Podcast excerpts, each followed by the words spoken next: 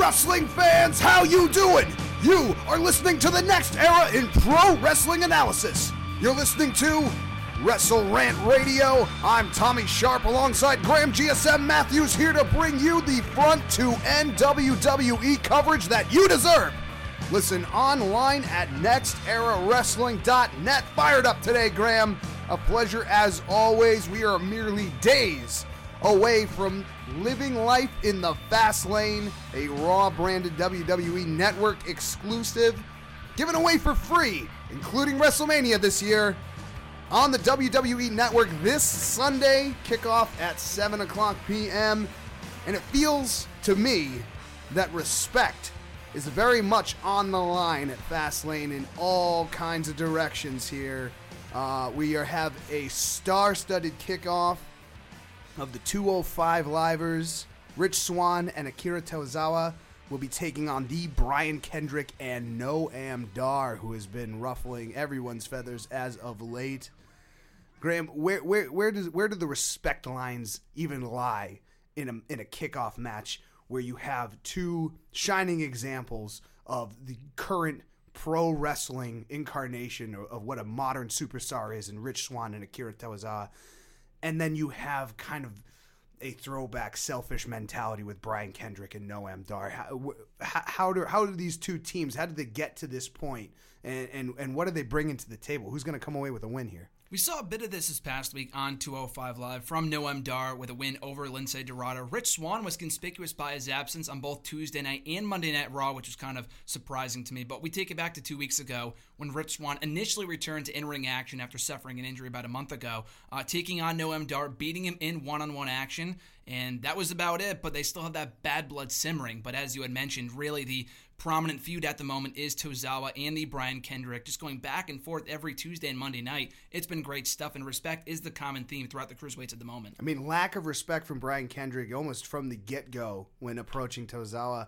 Um, it seems that Brian Kendrick feels a need to curate and mold the 205 live cruiserweight division in his own form or image or however he sees that and yet Noam Dar is, is quite quick on his feet and very much an independent force in all of this.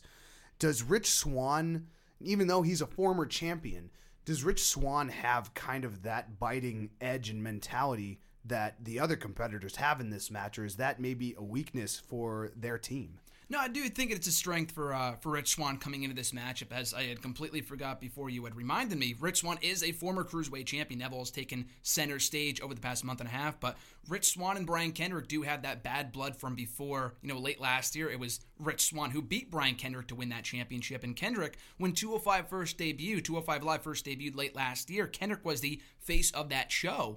So now, all these months later, he feels like he's being overlooked for the guys of, you know, such as Gran Metalik and now Akira Tozawa arriving on the scene. He wants that vengeance. He wants that payback to show that he's been here for the past 15, 20 years on the independent scene. And he said himself on commentary not too long ago during Tozawa's Raw debut that he was the initial indie darling. He was Daniel Bryan and CM Punk before they were what they eventually became in WWE. The Brian Kendrick has roots in TNA, Ring of Honor, now WWE, coming back looking to reclaim his throne in, in the company as the king of the cruiserweights, as Neville has now called himself. Absolutely. I mean, uh, even even as of this week, we still see Neville very much laser focused on maintaining his kingdom, and and the things that are going around him seem inconsequential to him unless they become a threat to him. However, this past week we did see Tozawa defeat Noam Dar with Brian Kendrick ringside. Does, is that a window into uh, what Tozawa brings to this match? We've seen him now for what three weeks of consistent competition, even though we've seen him in smatterings of other places.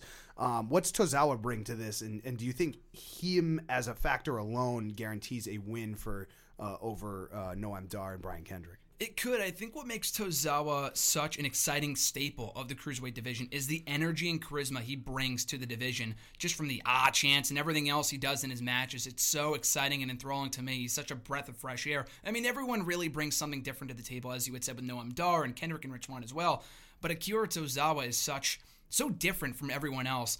But the one thing that is really, you know, has become an obstacle for him since arriving in WWE is the Brian Kendrick and how smart he is and outsmarting Akira Tozawa time and time again by blasting him from behind on Monday Night Raw to outsmarting him in their one-on-one match last week on 205 Live that led to a victory for Kendrick over Akira. So, I mean, we could probably see that as a factor in this matchup. And if, Conten- if Kendrick can once again outsmart Akira Tozawa, that could lead to a victory for the heel tandem on Sunday. That that sounds exactly like the kind of victory that uh, current cruiserweight champion Neville is going to bring to his match against Jack Gallagher. Um, now we were talking about that kind of laser focus that Neville has right now on just being on top of the pile. Uh, what kind of threat do you see Jack Gallagher bringing to the King right now? Do you think Jack Gallagher is prepared and ready to take on such a seasoned and tenured uh, professional like Neville is? After what I saw on Monday and Tuesday, I would say so. I mean, scoring a victory in tag team action on Raw over Tony Nese and Neville, and then following that up by, you know, going face to face, going toe to toe with Neville on 205 Live, forcing him to flee from the ring. I would say now is as good of a time as any for him to go to the championship. He's riding that wave of momentum going into Fastlane. You know, absolutely. And, and based on their match on Monday, where uh, Neville teamed up with Tony Nese to take on uh, gentleman Jack Gallagher and TJ Perkins. Um, unfortunately, Neville started things off in the worst way possible with Tony Nese. I mean, Tony Nese, the premier athlete, um, he's definitely not known for sharing the spotlight, and uh, and Neville doesn't seem to necessarily care about that spotlight anymore. But at the same time, he made it a point to Tony Nese that he was on the same page of attacking and specifically focusing their hurt on Jack Gallagher, which didn't seem to impact Tony Nese one way or the other, whatever Neville was saying those two ended up with a, loss to Jack Gallagher and TJ Perkins. Um, uh, I'm sure that doesn't settle well with Neville going into this match against Jack Gallagher, seeing him have such kind of a, an exuberant time and then leading into 205.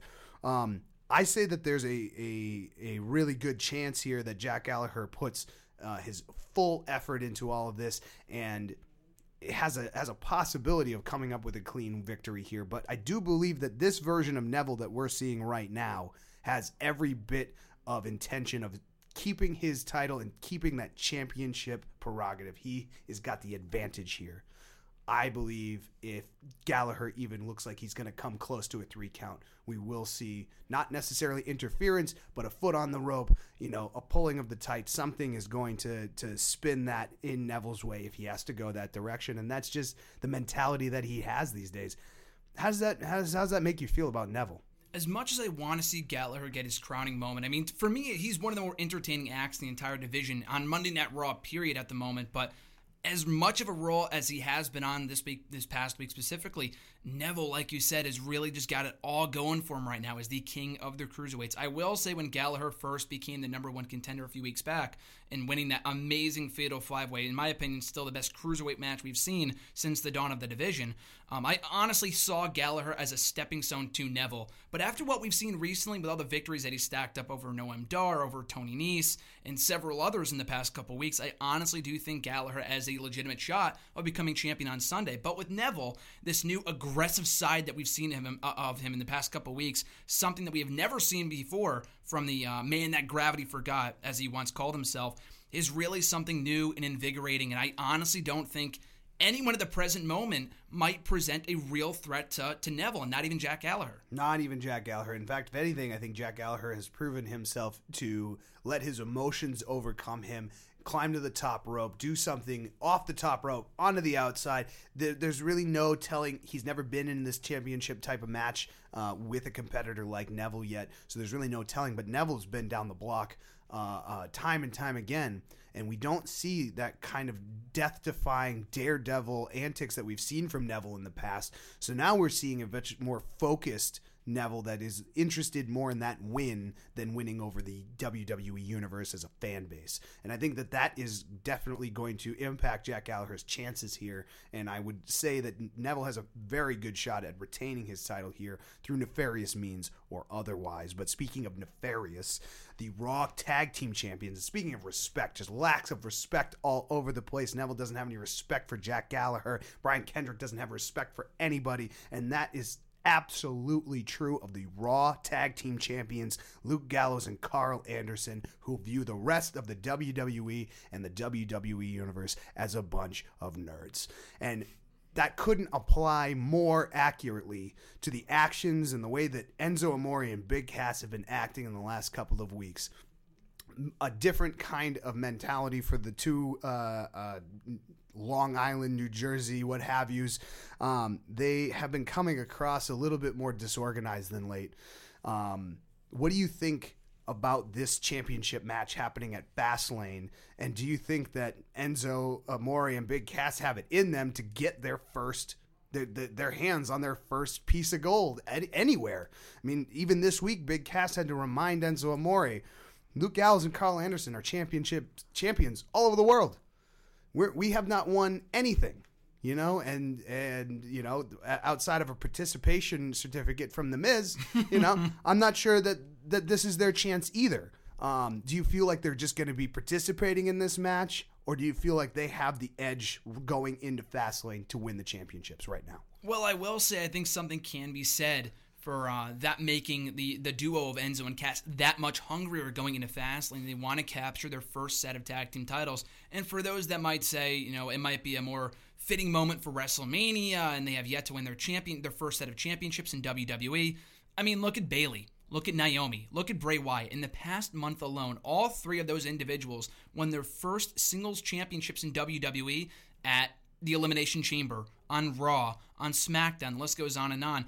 I think really timing could be in their favor come Sunday. Big Cass is coming off a victory over Luke Gallows on Monday Night Raw. They scored a huge victory over Cesaro and Sheamus the week prior to that. And speaking of whom, too, I think people are kind of overlooking the duo of Cesaro and Sheamus, who weren't a cohesive unit on Monday. They were in separate singles matches, but they did get the better of Enzo and Cass following their match against each other about a week ago. So there is a decent chance we could see them resurface here and make their claim for the championships as well. When we saw this uh, past Monday on Raw, Big Cass defeated uh, Luke Gallows in singles competition.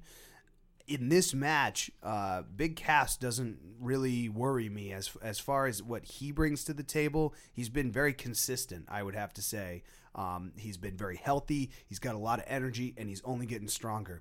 However, Enzo Amore has been plagued with nagging injuries, lingering uh, um, setbacks, and things like that, and is now just jumping from a recovery period and a, a growth period to dead set on becoming a champion. And I think that Enzo here is the weak link. I think out of all of this, I mean, the, the, the club are so solid on what they do and how they what they bring to the ring. They're the champions. That's how they got there. They've been champions all over the world. Big Cass looks like he's ready to put in the work and understands the tempered mentality that it takes to chip away at becoming a champion in this company. But Enzo Amore, I think just like anything else, he thinks that if you can just be loud enough and in front of people and in their face enough that you'll just continue getting these opportunities. If they lose here, what's the road look like to get back into contention for the for the championships down the line. It's going to be a long road. I mean, you got to think that they've been here for almost a year at this point, arriving on Raw almost 11 months ago, and it took them 11 months to get their first shot at the tag team titles two on two. I know they had a one-off shot at Money in the Bank last year, but that was a fatal four-way match. So if they lose on Sunday, whether it be via uh, even if they win via disqualification, that still does not automatically mean they will get a rematch the next night or at WrestleMania Raw's tag team scene right now is very interesting in that there's really no one obvious match. Like for SmackDown, you have American Alpha and the Usos. That's the match to me that we'll likely see at WrestleMania for the SmackDown tag team titles. For Raw, is it Enzo and Cass versus the Club Part 2? We've seen the belts change hands quite a few times recently from Cesaro and Sheamus to the Club. Could Enzo and Cass be the next set of champions? That really remains to be seen. But if they lose here, we've talked about it time and time again here on the show with really anyone. If they lose, where do they go from here?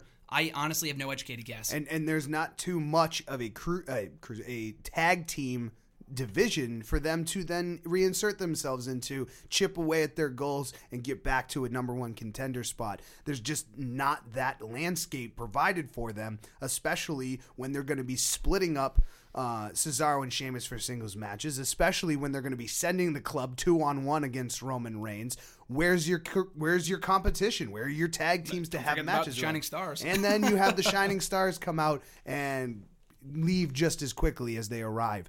Um, uh, and and certainly uh, a lot of credit to the Shining Stars, but they are definitely better at handing out flyers for their resort than they are at staying in the ring. So. Um, this is going to be a really interesting uh, championship match, uh, more so because I'm interested in seeing what Enzo and Cass even bring to the table against such tenured veterans in Gallows and Anderson.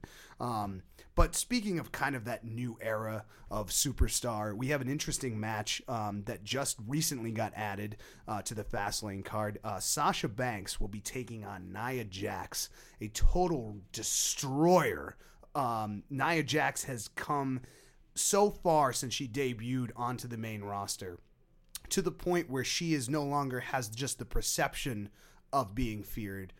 It really feels like she can injure some people really by no fault of her own other than just going at, you know, even half speed. What kind of shot does Sasha Banks here? Like, obviously, Sasha Banks is here to prove a point. Again, respect. Does Nia Jax have respect for Sasha Banks? Absolutely not. Nia Jax wants the title around her waist, on her shoulder, and Sasha Banks wants the same thing. But I don't believe that Nia Jax has any consideration of respect for Sasha Banks, but it would be a really big mistake for Sasha Banks to feel the same way about Nia Jax. Who, how, how does Nia Jax, I mean, it, uh, what does Nia Jax bring to the table that Sasha Banks just can't defeat? Well, I think on paper, for a lot of people, might be a clear cut answer. Sasha Banks wins, former Raw Women's Champion, former champion NXT. Nia Jax has held zero gold in either NXT or WWE.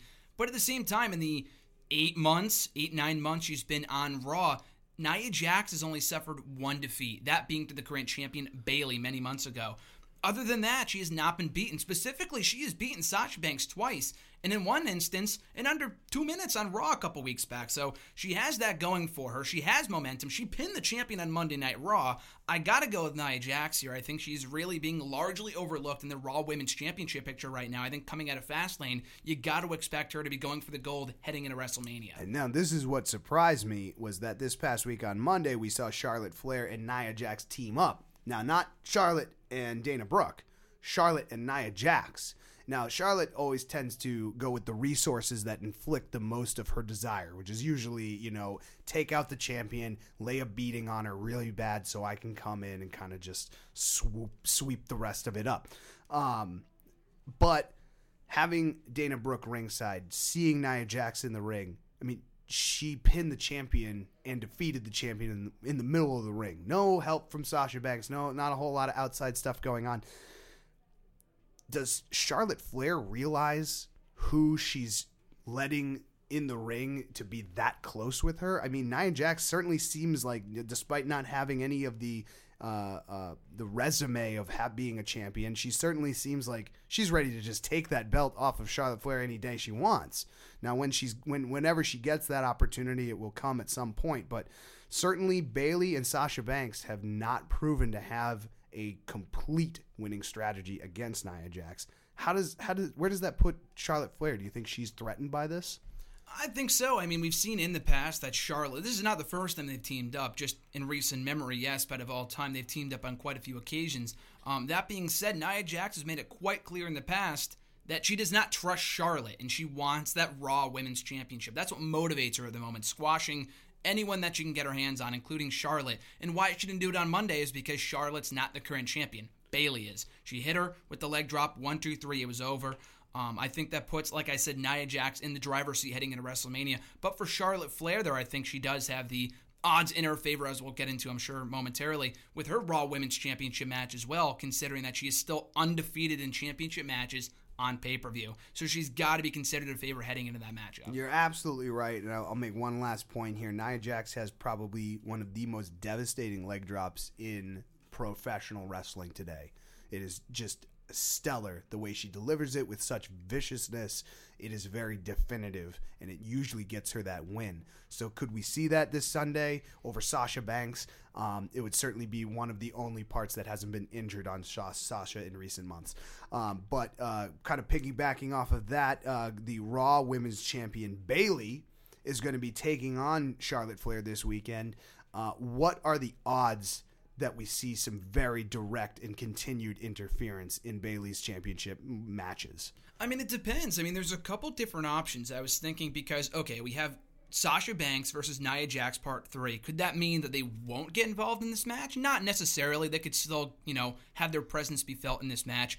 So you have that going for you. You have you have uh, Dana Brooke as well, who is also at ringside, but she's also been very inconsistent with her interference over the months, over the past couple of months. She did not interfere in the Hell in a Cell match, in the Roadblock match, in any time that Charlotte lost the championship by and large. So it's really not a, a, done deal that she will interfere in this match. And you also got to think, we talked about two weeks ago here on the show, who has gone unnoticed in recent weeks, is Emma. She showed up, the Emmalina going to Emma. She has not been seen on Raw in weeks. So maybe she might show up on Sunday and put her name in the hat for a future Raw Women's Championship match. I wouldn't doubt it, and uh, especially if she comes back as that ice cold Emma that we saw before she was injured, just ready to take on anything in the WWE with Dana Brooke at her side as, as her hench person. You know, like it was just so ripe for Emma to go in and make a huge impact and just be that bad. But uh, it would be fantastic to see more of her. I hope that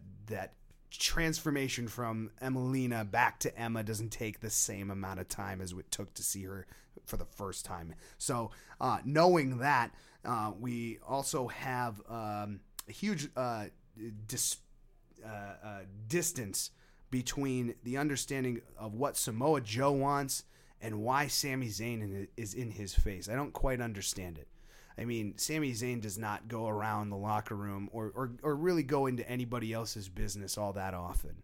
He seems to have taken very personal uh, opposition and offense to Samoa Joe's presence in general. Then again, Sami Zayn took the same type of offense with Braun Strowman of late.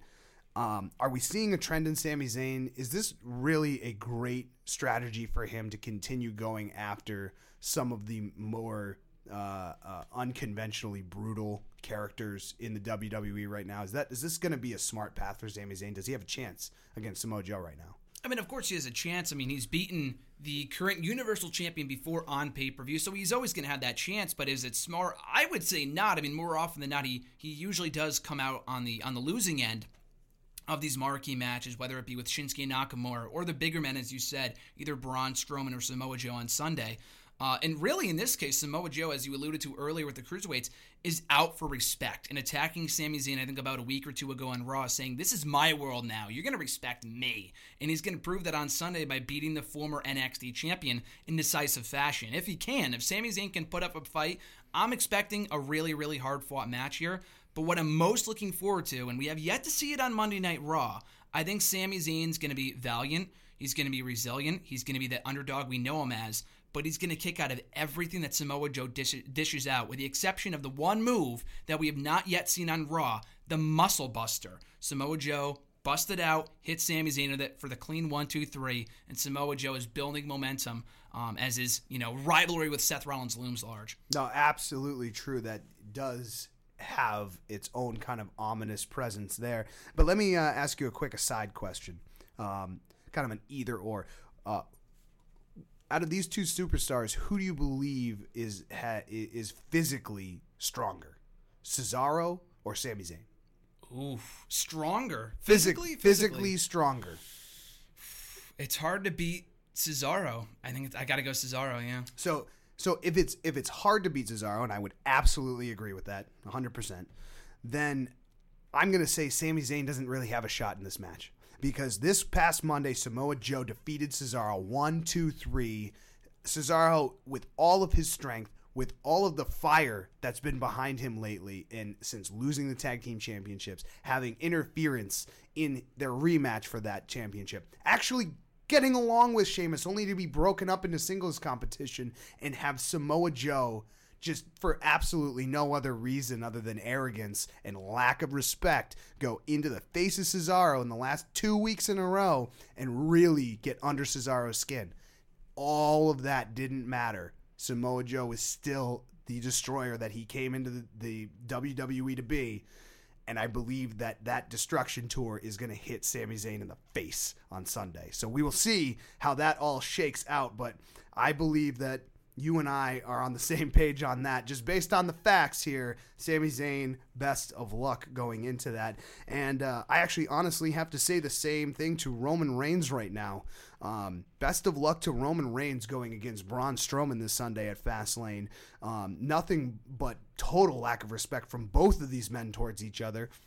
Uh, Roman Reigns has uh, tried Superman punch after Superman punch after spear Samoan drops anything on Braun Strowman and it just doesn't seem to make an impact. Braun Strowman just absorbs energy like a sponge. What does Roman Reigns have to do to get a win over Braun Strowman here? I can't say. I'm not exactly sure myself. I mean, the best, my, my favorite part of this feud up to this point is the fact that Braun Strowman has consistently gotten the better of Roman Reigns at every single turn. Literally three or four weeks in a row, Braun Strowman has absolutely dominated Roman Reigns. I mean, we've seen it before. Roman Reigns has overcome every obstacle put in his path, whether it's Brock Lesnar, whether it be Bray Wyatt, whether it be Seth Rollins, really anybody, but we have not seen a monster quite like Braun Strowman, who has been undefeated since arriving on Raw. Um, maybe his quickness, but I mean, Braun Strowman's pretty quick as well, so I'm not really sure what factor that Roman Reigns is going to have to resort to in order to get that win over Braun Strowman. Maybe some interference, like outside interference, or maybe a returning Undertaker, maybe. They have, you know, unfinished business, but that would play in the favor of Braun Strowman's because Taker has that bad blood with Roman from the Rumble. So I don't really know. It, it, it, I, I can't see anything on paper that suggests that Roman Reigns um, it, it, has what it takes to to beat Braun Strowman. I don't think we're looking at a Brock Lesnar uh, Goldberg scenario where Strowman is just going to steamroll over Roman Reigns. I mean, their matches so far have been uh, pretty decently long, and they've each gotten and exchanged a number of blows. Roman Reigns can definitely knock Strowman down. Keeping him down for a one, two, three, though, I just don't see it happening. Especially, and I want to get your your honest thoughts on this the contract signing that we saw between Roman Reigns and Braun Strowman. Why? Why did that ever take place? What was the reason? I mean, you could see it on, on Roman Reigns' face. He had no idea why he was out there. You could see it on Mick Foley's face. He didn't understand why we had to have a contract signing. There is no belt on the line. There is nothing on the line except for respect. Now, normally we don't see a contract signing out of respect. But if Braun Strowman is the one that requested this and is alleging that Roman Reigns wouldn't show up, I think Roman Reigns has shown up at every single turn. He's been at, at the end of every match that Strowman has had in Strowman's face, you know, almost telling Mick Foley, hey, you know what? I won't interfere in this match tonight, but the second it's over, I'm going to go down and punch Braun Strowman in the face. What has this gained? What? Why would Braun Strowman maneuver this contract signing into existence for the end of Raw this week. What purpose? What What are your thoughts on this? I know they had alluded to because I was wondering the same thing as well. Because the contract signings are such a tired trope in this company, and really in wrestling in general, not just WWE. But I'm like, why are we getting another one? We just had one on SmackDown and NXT. Why? I don't know if they've heard of the internet, but there's a YouTube channel that they have, the WWE has, where I feel like you know, a contract signing would do really well. Yeah. But that's just me. Yeah, no, I completely agree. I just, Braun Strowman or Mick Foley, rather, had said that he wanted to hold the contract signing to ensure that Roman Reigns could not back out of the match. But, I mean, the idea of the contract signing itself to me was a turnoff for people because we see it so many times. But I will say the execution of it I thought was great. Just in terms of how Braun Strowman just brutalized Roman Reigns, walked off. Roman said, screw you, and still sign the contract anyway. And he actually won over a portion of the fans in the audience, which we have not seen in a long time. So the way it was done was good. Well, I, I, I absolutely commend you on on pulling that picture together because when we're talking about respect here today, going into Fastlane, Roman Reigns despite all of the abuse that he takes from the WWE universe, from the marks out there, from the people just coming loaded, sitting in seats, and ruining the experience for the person next to you. Those are the Roman Reigns anti brigade right there. And for him to go out to a BS contract signing that he absolutely knew was irrelevant to all of this, but just to be face to face with Braun Strowman, just to get knocked down, made to look like a fool, and still sign that contract, I think that is the battle of respect that we're seeing play out here. It's respect for the WWE universe where it's like, fine, Braun, if this is the thing that you're you think is gonna uh, put a, a thorn in my side and get under my skin. Well, it's not. I'm, I'm going to throw it right back at you. I'm going to get up and I'm going to sign this con- this BS contract, and I'll see you on Sunday. And I, I think at the end of the day, Braun Strowman hoped that he, but Roman Reigns would not be even able to pick up a pen going into Sunday, and he was able to stand on his own two feet, sign that contract. Uh, a little bit of wobbling here and there, but um, it doesn't look good for Roman Reigns right now. He has everything working against him, but he also has nothing to lose. There's nothing on the line here. There's really no reason to have a contract signing.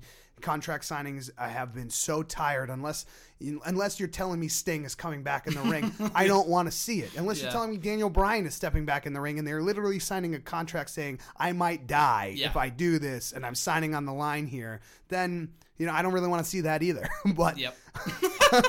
yeah. you know, Agree to that um, too. But speaking of things that I didn't totally expect to see, but I am now excited to see, Universal Champion Kevin Owens will be taking on the Goldberg.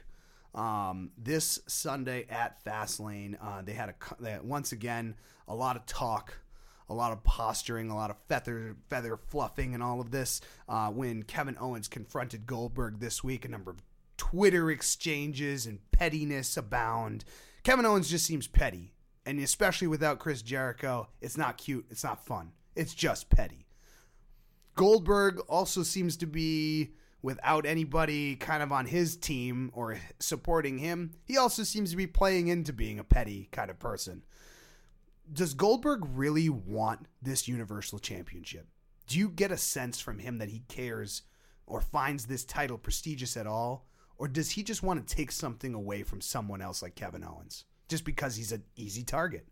A little bit of both. I would say that maybe not for the championship. I would argue that he wants the money that comes along with the championship. He came back in the first place, not only because he adored the fans, I'm sure that was a part of it, but because more matches, more big wins, like the big win that he got over Brock Lesnar a few months ago, means more money for his own family and kids and his wife, so on and so forth. And going on to WrestleMania in that big match with Brock, his name's already in the dotted line. It's already been signed on the dotted line. That match with Brock Lesnar is already set in stone. But walking in a WrestleMania and all the promotion that goes into that, as the Universal Champion, the spotlight is on Goldberg. Everything that goes along with that is huge for Goldberg and his brand. With Kevin Owens, and to me, that's just very one dimensional. I like Goldberg, but with Kevin Owens, it goes a lot deeper. And you had said with, with, with Chris Jericho, with Sami Zayn, Kevin Owens is a cowardly man, a very cowardly man. Every time someone shows any sort of affection towards him, he turns his back on him. He stabs him right in the back. And he says, I'm a prize fighter. I only love my kids. I only love my family, my wife. And I'm going to do it for me. I'm going to do it for them. I'm not going to do it for you, Jericho. I'm not going to do it for you, Zayn. And that's what this match is all about. And he does not want that reign to come to an end anytime soon. Yeah, I, in fact, if anything, I view Kevin Owens as a hoarder. Once he has something, he just wants some more of it, but he doesn't want you to touch it. Yep. You know, and he he guises all of the. He he puts it all out there that you know he's doing this for his family, which I believe, and that he is, uh, you know, doing this because he's always wanted to be a champion, and now he's at the top and he's the best. And I just don't. He, he's been handed everything. It's well documented how he has risen to power here. Um, and now that he is finding himself going up against real competition, Goldberg, we've seen him go against Braun Strowman. We've seen him start to have to enter this high peak WrestleMania season of high competition. Does Kevin Owens have what it takes without the help of Chris Jericho, the United States champion, who we have not seen in a few weeks now? Uh, does he have what it takes to beat Goldberg here? And especially, this was a match set in motion by none other than Chris Jericho. Um, I say that there's a lot of things here working against Kevin Owens, and a lot of it's his own doing. What are the chances that we see Kevin Owens retain? I think there's a better chance. I told you last week I was more confident coming out of the week prior. Um, I mean, I think every week since this match has been announced, I am more confident that Owens will walk out on top. I will say my official prediction is still Goldberg winning the championship and then going on to face Brock Lesnar at WrestleMania. But the more time passes, the more of a chance I see for Owens retaining his title, just because, as I had said, we had not seen this Kevin Owens since NXT two, three years ago. This dark side of the prize fighter that will will that will literally do anything and everything it takes to walk out victorious and with that championship intact. So I think Owens has a pretty he has a fighting chance, no pun intended, but I think Goldberg does walk out the new champion. This has been a hot topic for everyone this week. Very difficult to tell because either way, Goldberg gets a win, goes on to WrestleMania with the Universal title around his waist, fighting Brock Lesnar. What does that say for Kevin Owens? Does he does that automatically mean that he's in a program with Chris Jericho for the United States title? Not guaranteed. Could be a bit of an ambiguous road to WrestleMania for Kevin Owens if he does not retain here. Uh, but it seems very cemented that Goldberg will be seeing Brock Lesnar either way, championship or not. Fastlane is going to be a really interesting show, uh, grounded in a lack of respect this Sunday. But we want to move on to a couple of other big topic issues that are going on in the world of SmackDown Live. Um, it has been nonstop action week after week with SmackDown Live, with very interesting, controversial endings that are absolutely being discussed by Daniel Bryan and Shane McMahon. Now, uh, last week we saw Luke Harper and AJ Styles go over the top rope in a battle royal scenario. It felt obvious to us, it felt obvious to management, it felt obvious to everybody in the world whose feet hit the floor first. Yet the referee's decision on that match between Luke Harper and AJ Styles, who were the last two contenders in that battle royal, was that it was inconclusive. Daniel Bryan had to, to side with the referees. Shane McMahon backed him up this week, but that did not sit well with Luke Harper and AJ Styles, and they saw competition against each other to see who would become the number one contender to the WWE champion, Bray Wyatt, and continue on to that road to WrestleMania. Um, Luke Harper in the last three weeks has shown more emotion and more uh, desire than we have seen at all from Luke Harper ever. AJ Styles came out with a win over Harper to become the number one contender, but how does what is what does Harper do now, going against Bray Wyatt, going again in, in, in and does he still have contention with AJ Styles?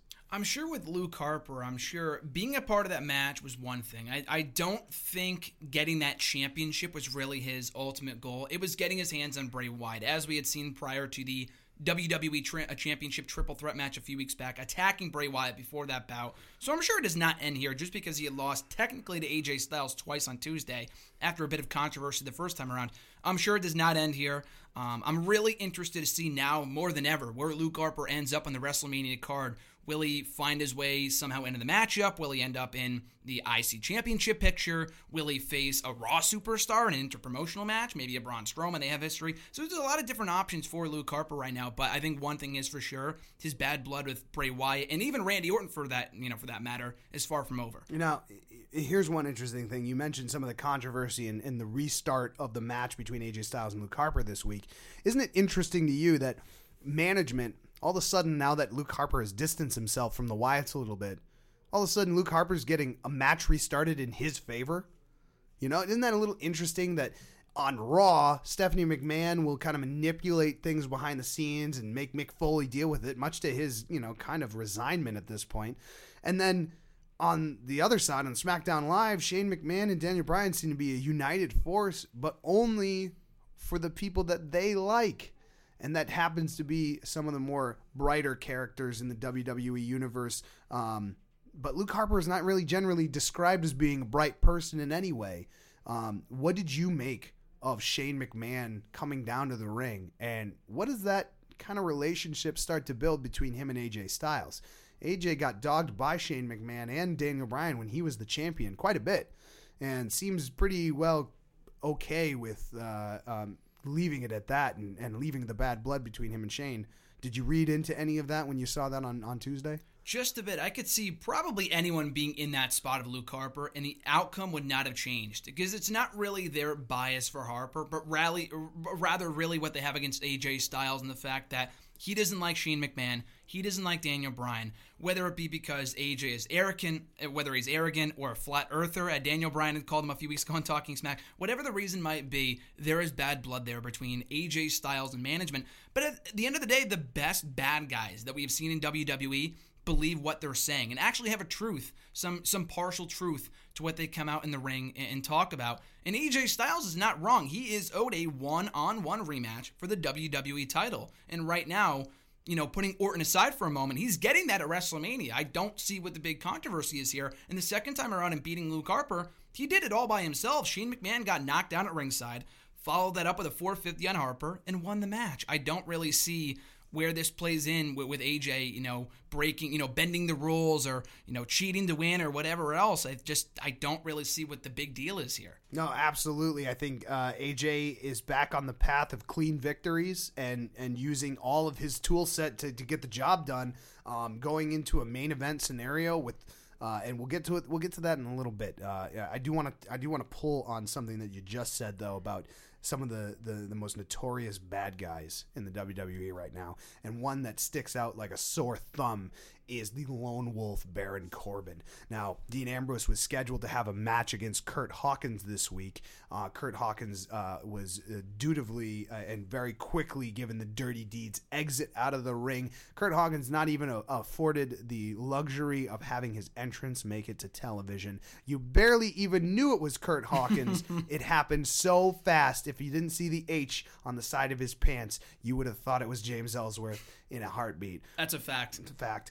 Um, uh, but Dean Ambrose uh, quickly dispensed of Kurt Hawkins and tried and attempted to call out Baron Corbin. Baron Corbin, though, is a different kind of bad guy that we haven't exactly seen in a little while.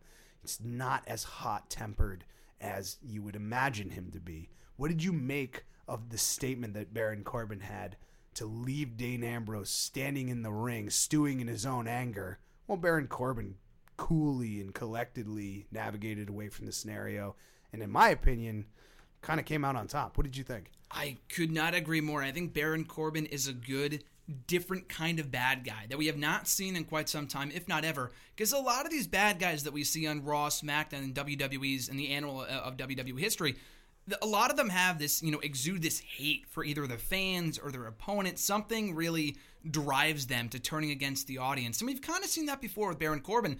But the biggest difference is that Baron Corbin does not hate you and I. He does not hate uh, Dean Ambrose. He doesn't care about us. He doesn't care about anyone but himself. There's a definite different feeling there. Exuding that emotion and not caring is that's not an emotion. He just does not care what happens to anyone but himself and is his close group of friends. He just wants that Intercontinental Championship to make more money. Make more money. You're so dead on about that. There's a reason why Baron Corbin will constantly throw his football career in the face of any WWE superstar. And you want to know why? Because Baron Corbin thinks this job that he's currently in is easier than being in the NFL and you and, and he sees more dollar signs and a longer career in professional wrestling than he would in, in, in the NFL right now. And that's why he's in the WWE. But make no mistakes about it, Baron Corbin thinks wrestling is stupid. He thinks that this is a joke and it's him his opportunity to take advantage of this joke called Dean Ambrose. So does this lack of respect start permeating into the side of SmackDown Live? Yes. Yes Yes, all day long. Um, but speaking of new bad guys, uh, people that are, are totally turning themselves inward and finding a darkness, Dolph Ziggler um, has very has set his sights on some of the nicest, brightest, uh, most smiling faces in the WWE, and I and I'm not sure why that is getting to him so bad. But Apollo Crews seems to be dead set on proving Dolph Ziggler wrong right now, and Dolph Ziggler wants nothing more than to hurt people. Why? Why are we seeing Dolph Ziggler and Apollo Crews in a chairs match, uh, match after match? Uh, you know, whether it's uh, Kalisto, whether it's Apollo Crews, you know, very, very considered and uh, celebrated uh, superstars. And Dolph Ziggler used to be a celebrated superstar. But now people are saying that all of this revenge, all of this hurt, all this anything, well, it's not it's certainly not raising anybody else's eyes, you know. Now now he's just kind of lumped in with the lower end of of superstars that are just going out there hurting people, having matches and not really making any progress. What's the what's the road forward here for Dolph Ziggler and for Apollo Crews? It's odd because it's been about two months since Dolph Ziggler turned his back on the WWE Universe, and we really have not yet gotten an answer as to why. I can only really speculate that, you know, a lot like Jack Swagger, who also debuted in 2008, who also is a former world heavyweight champion, has really lost a lot of relevance, who recently asked for his release from the WWE this past week.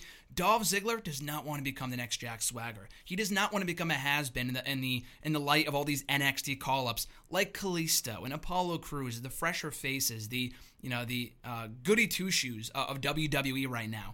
Ziggler doesn't want to be that guy. He's still coming out with the same music and the same entrance attire and all that other garbage, which I'm sure will change at some point. But he doesn't want to fall into that same category. And if it means turning his back on the fans just to prove himself that he's not a has been, not to the fans, but to prove to himself that he's not a has been, he's going to do whatever it takes. Now, here, here, here's a suggestion down the road. Should this not work out for either of them, although I do believe that uh, both of them uh, are destined to have another crack at becoming the champion of the WWE. But to see a little more potential interaction, seems like they have a lot of similarities. Dolph Ziggler and Baron Corbin um, becoming unlikely uh, uh, allies, not friends, but allies.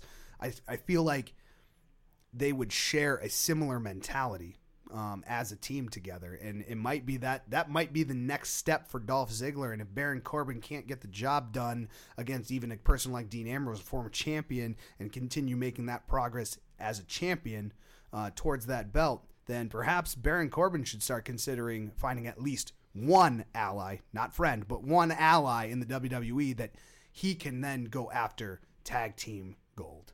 So it'll be interesting to see what happens for both of them, especially for Apollo Crews as well, because this has been a very hard learning lesson in the WWE for Apollo Crews that just being an, a performer and being a prime athlete is only going to get your throat smashed on the side of a chair. so it's it, somebody else is going to come along and stomp you to the ground and it's going to be an interesting new direction for Apollo Crews coming out of Fastlane going towards WrestleMania. I know he wants to be a big part of that show or any part of that show. Um, but as far as stomping people to the ground and keeping their face firmly pressed under that boot, I believe Mickie James has been putting a real hurt on Becky Lynch. They had a unbelievably detailed and devastating two out of three falls match on SmackDown Live this week, seeing Becky Lynch come out as the winner in the end of that. But early on, very early on, Mickie James had full control of that entire ring. I, I feel like these two are destined to butt heads. Becky Lynch has all of the skill set that Mickie James knows is required to be a champion but Mickie James has more experience than Becky Lynch will ever be able to have. Mickie James will just always have more experience. Do these two continue fighting back and forth forever? What what do you see in all of this? No, absolutely. I do think that just because they faced off and seemingly culminated their rivalry in a two out of three count falls match, it's not the end of the feud. I'm sure we will see many more of these two against one another, whether it be in one on one matches, triple threats, which I imagine we will get at WrestleMania, depending on whether Naomi is cleared to compete or not. You got to remember, too, uh, Alexa Bliss attempted to interfere at the end of this matchup. It backfired, and that's what led to Becky Lynch scoring the third indecisive fall over Mickie James. So, will we see some tension teased between Mickie James and Alexa Bliss coming out of this, leading to those two going at it over the championship? You have Natalya, you know, lurking in the background as well, wanting a shot at that championship coming off her respective win over Nikki Bella. So really, the women's championship scene on SmackDown right now, with with Naomi as well, kind of hopefully getting back in the mix sooner rather than later from her injury. The scene right now is more exciting than it has ever been for the Blue Brand. Yeah, it really is. It, has been um, it, has been really interesting to see Becky Lynch have to throw herself constantly into matches against such a, a an experienced uh, competitor in Mickie James that this is really kind of building that championship medal that Becky Lynch needs to have if she is really going to properly dethrone Alexa Bliss and knock her completely out of the picture. You know, I, and I, I think once Alexa Bliss is knocked out of that picture, Mickie James will have all of the insight, all of the background detail to then find all of Becky Lynch's weak points and become champion herself. I believe Mickie James is playing a very calculated long game here and is picking the right feuds with the future champions and disregarding Alexa Bliss right now. what do you what do you think about Alexa Bliss in in all of this? I mean, she is certainly trying to. Well, I, I guess she she easily ruffles anybody's feathers because she doesn't have a lot of respect for anything or anybody. Um, but Mickie James seems like she can read through a lot of that and seems very juvenile to her. Um, do you ever see Alexa Bliss and Mickie James coming head to head for that belt? I think so. I think Mickie James came back again to make more money and also to win back her fifth, sixth championship in WWE.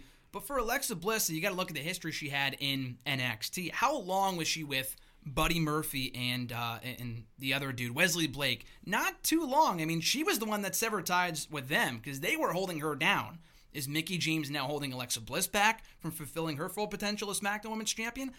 I think that might be the case. Mickie James is now one and two against Becky Lynch, so we could see that uh, relationship start to dissolve in the in the coming weeks. Oh yes, yes. And and speaking of uh, dissolving relationships, if there was ever a relationship between the Miz and John Cena of respect, even a thin layer of that, it is now completely disintegrated. This week on Miz TV, uh, the Miz humbly invited his guest, John Cena, out to the ring and then proceeded to not let John Cena talk, not even let the technicians turn John Cena's microphone on until The Miz w- said everything that he ever wanted to say to John Cena's face. And as accurate as everything that The Miz had to say to John Cena was, John Cena's not wrong. John Cena said that that was the same message that AJ Styles has been saying for six months, that CM Punk has said to Cena's face, that The Rock has said to Cena's face, that so many other superstars have claimed of John Cena going away to Hollywood, um, deprioritizing wrestling while si- simultaneously saying wrestling is the only thing that he cares about. Um, while I don't believe that's true anymore, I don't believe that professional wrestling and sports entertainment and the WWE is the only thing that drives John Cena forward.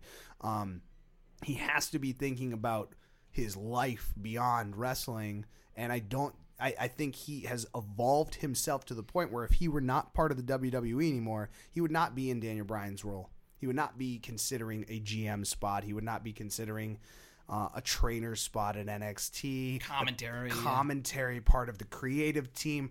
John Cena would be doing the good work that he has built for himself, and that would be joining a Hollywood system, a, a higher, a different form of entertainment, and spreading the ideas or connections to professional wrestling that way. Um, so the Miz will never get to that level. The Miz will make Marine movie after Marine movie after Marine movie, and that's going to be the Miz's outside career. The Miz is definitely not any child, nor should it be any child's uh, desire to see the Miz uh, on a good day, let alone if you are a, a, a, a sick child, part of uh, any of the Make a Wish foundations. um, you definitely probably would prefer John Cena over the Miz. But to see Maryse slap John Cena right in the face after insult, insults are exchanged back and forth, only for John Cena to say to the Miz and to Maryse that you just made the biggest mistake of your life and enter Nikki Bella. Um, what becomes the landscape going forward here for these for all four of them? I'm excited for this. I mean, I think if you told me a month ago that John Cena would be part of a mixed tag team match, presumably at WrestleMania with his girlfriend Nikki Bella, The Miz and Maryse, I would have said, that's strange. Coming off his WWE title win, his 16th triumphant championship victory at the Royal Rumble, it's a really weird, you know, changing of the gears, so to speak. But from what we saw on Tuesday, I thought it was great. I think Nikki Bella and John Cena, for the first time ever, that as they acknowledged on Talking Smack later that evening, marked the first time they've ever interacted on WWE TV in the five years they've been dating, which blows my mind.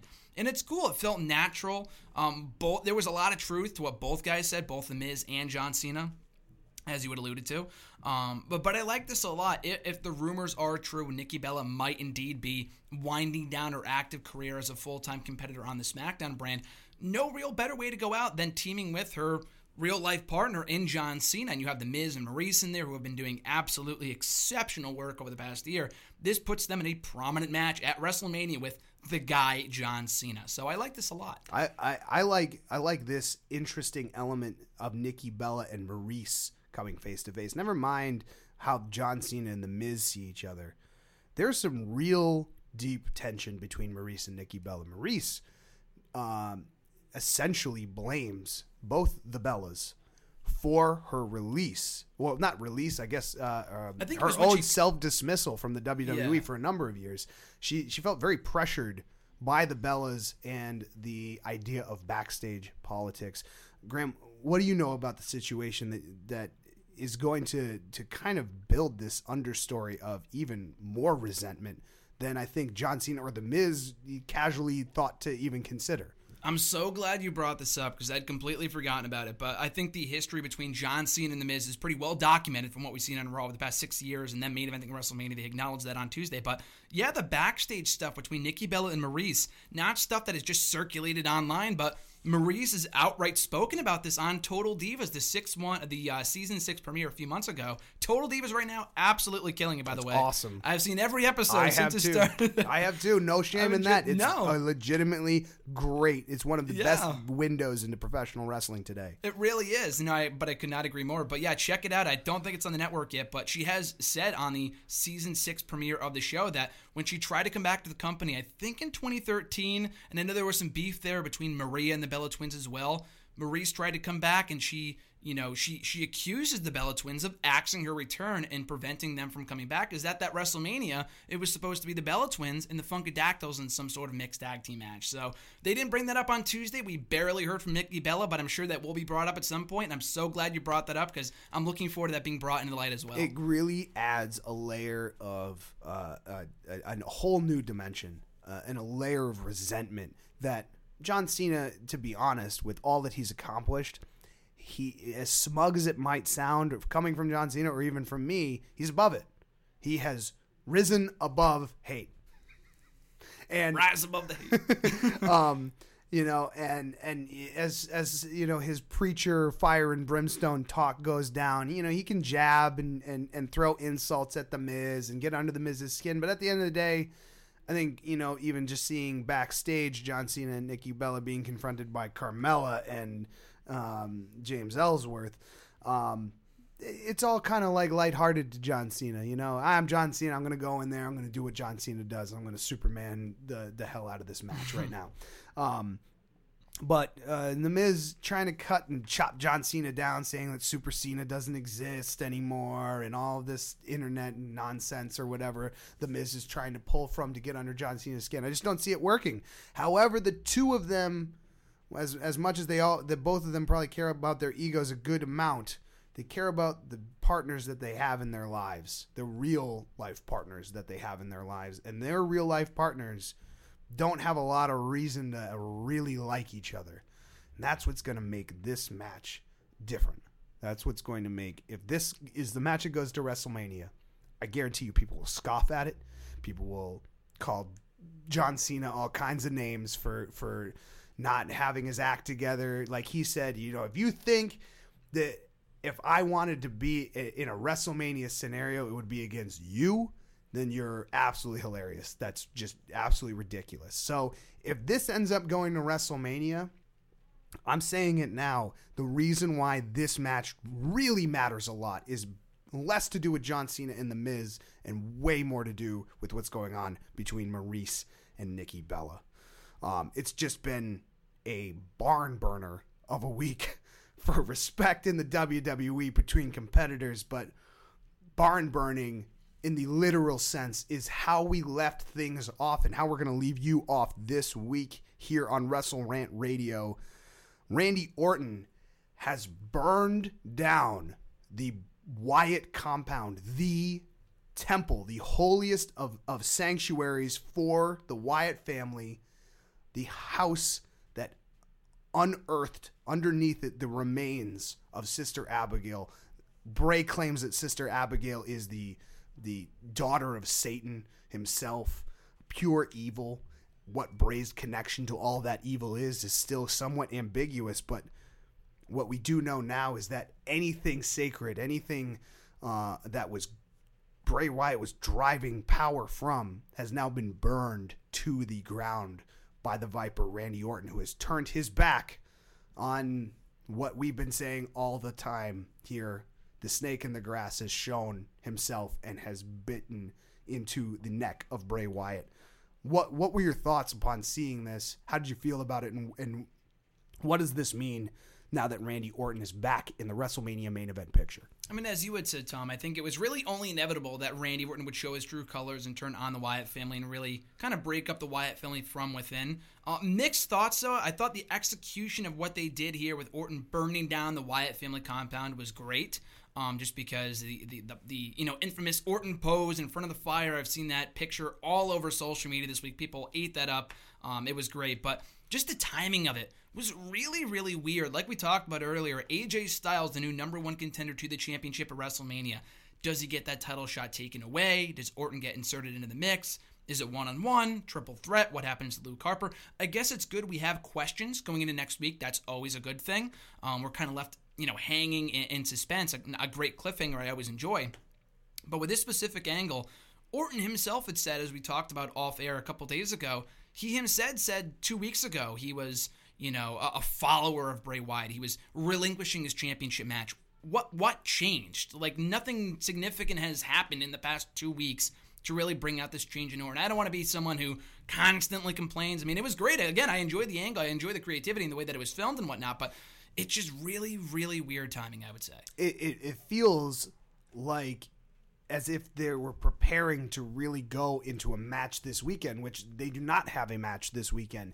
I don't. I'm not sure why Randy Orton chose right now to burn the Wyatt compound to the ground and begin that kicking over that hornet's nest at this point in time when very clearly AJ Styles and uh, Bray Wyatt are going to have, uh, you know, a, and a lingering Luke, Har- Luke Harper have a lot of unfinished business right now. And now that Randy Orton is throwing himself back into all of that, I mean, we're dealing with almost five, you know, four to five people involved in all of this now. How does this shake up? I mean, I'm not sure. Did Randy Orton, you know, sh- shake himself back into being the, the the selfish? Did he stop hearing voices? I'm not sure. But you know, like, yeah, did did he have a moment of being clear and finding some of that clarity? It seems uh, a bit hasty, and I wonder if we're going to see Orton slip backwards in into you know uh, be trying to win Bray over again. Who knows? I mean, it seems like he's ready to change positions on a dime. Only two weeks ago, you know, claiming that he was a servant of Bray Wyatt, and uh, I guess watching Luke Harper and AJ Styles almost win that match, maybe that maybe that shook him. Maybe that shook him awake and said, "Wait a minute, like." If I'm going to give up this opportunity only for Harper to get it potentially, Maybe that is what set him out to the Wyatt compound before he even saw any of their match on SmackDown.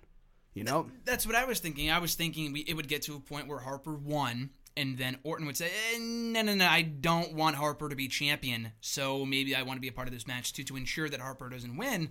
But then Harper didn't win. But like you had said, maybe he went out there before the match even happened because it wasn't the main. Seems event. like it takes a little while to get out there. You know what I mean? I don't it's think, in the middle of nowhere. I didn't quite unknown. I mean, he, you know, he, he was thoughtful enough to bring you know, or or use the camera that Bray Wyatt has out there. But I, you know, I, I just don't really believe that uh, they had you know a, a, they had a broadcast signal at least but that doesn't mean they had great Wi-Fi and they could watch the the everything that was going on. I mean, you gotta you gotta contact your cable provider for that. There's all kinds of hoops and whistles that you gotta do there. Um, but it is very likely, or it's the most likely conclusion I can come to is that the prospect of a number one contenders uh, battle royal match n- ending in controversy, and those two people that were able to. Re- get a match out of that to then further discern, uh, discern who is going to be the number one contender was AJ Styles or Luke Harper. Randy Orton's got to look at both those options and say, wait a minute, this could have been me. I could be champion. I could beat either of those guys, no problem. You know, why why am I not going after this belt now? Even though it is Bray, what would be the one thing I would have to do to definitively get Bray Wyatt's attention? And I think he found the one thing that no one else has really thought to do right now, which is attack Sister Abigail as we saw on the closing moments leading out of SmackDown Live this week, Bray Wyatt looked more distraught than we've ever seen him. Real emotion on his face, pain, real pain, uh, deep emotional pain in, in the eyes of Bray Wyatt.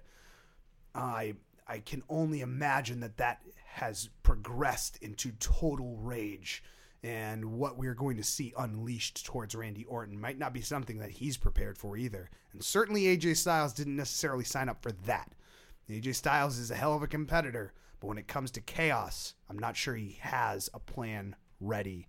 It's going to be a very interesting build to WrestleMania right now. We have so much on the line. Going into Fastlane this Sunday is going to kick everything off into high gear. Uh, and that's not just a car joke um, because things move really fast. For Fastlane on Sunday, we will be back next Friday with even more insight coming out of Fastlane this week. We're going to break everything down, including we're going to get you some 205 live updates and some NXT updates as we need to start shaping the picture going into TakeOver this year. It has been a pleasure as always. We have been Wrestle Rant Radio. Check us out at nexterawrestling.net. We'll see you next week.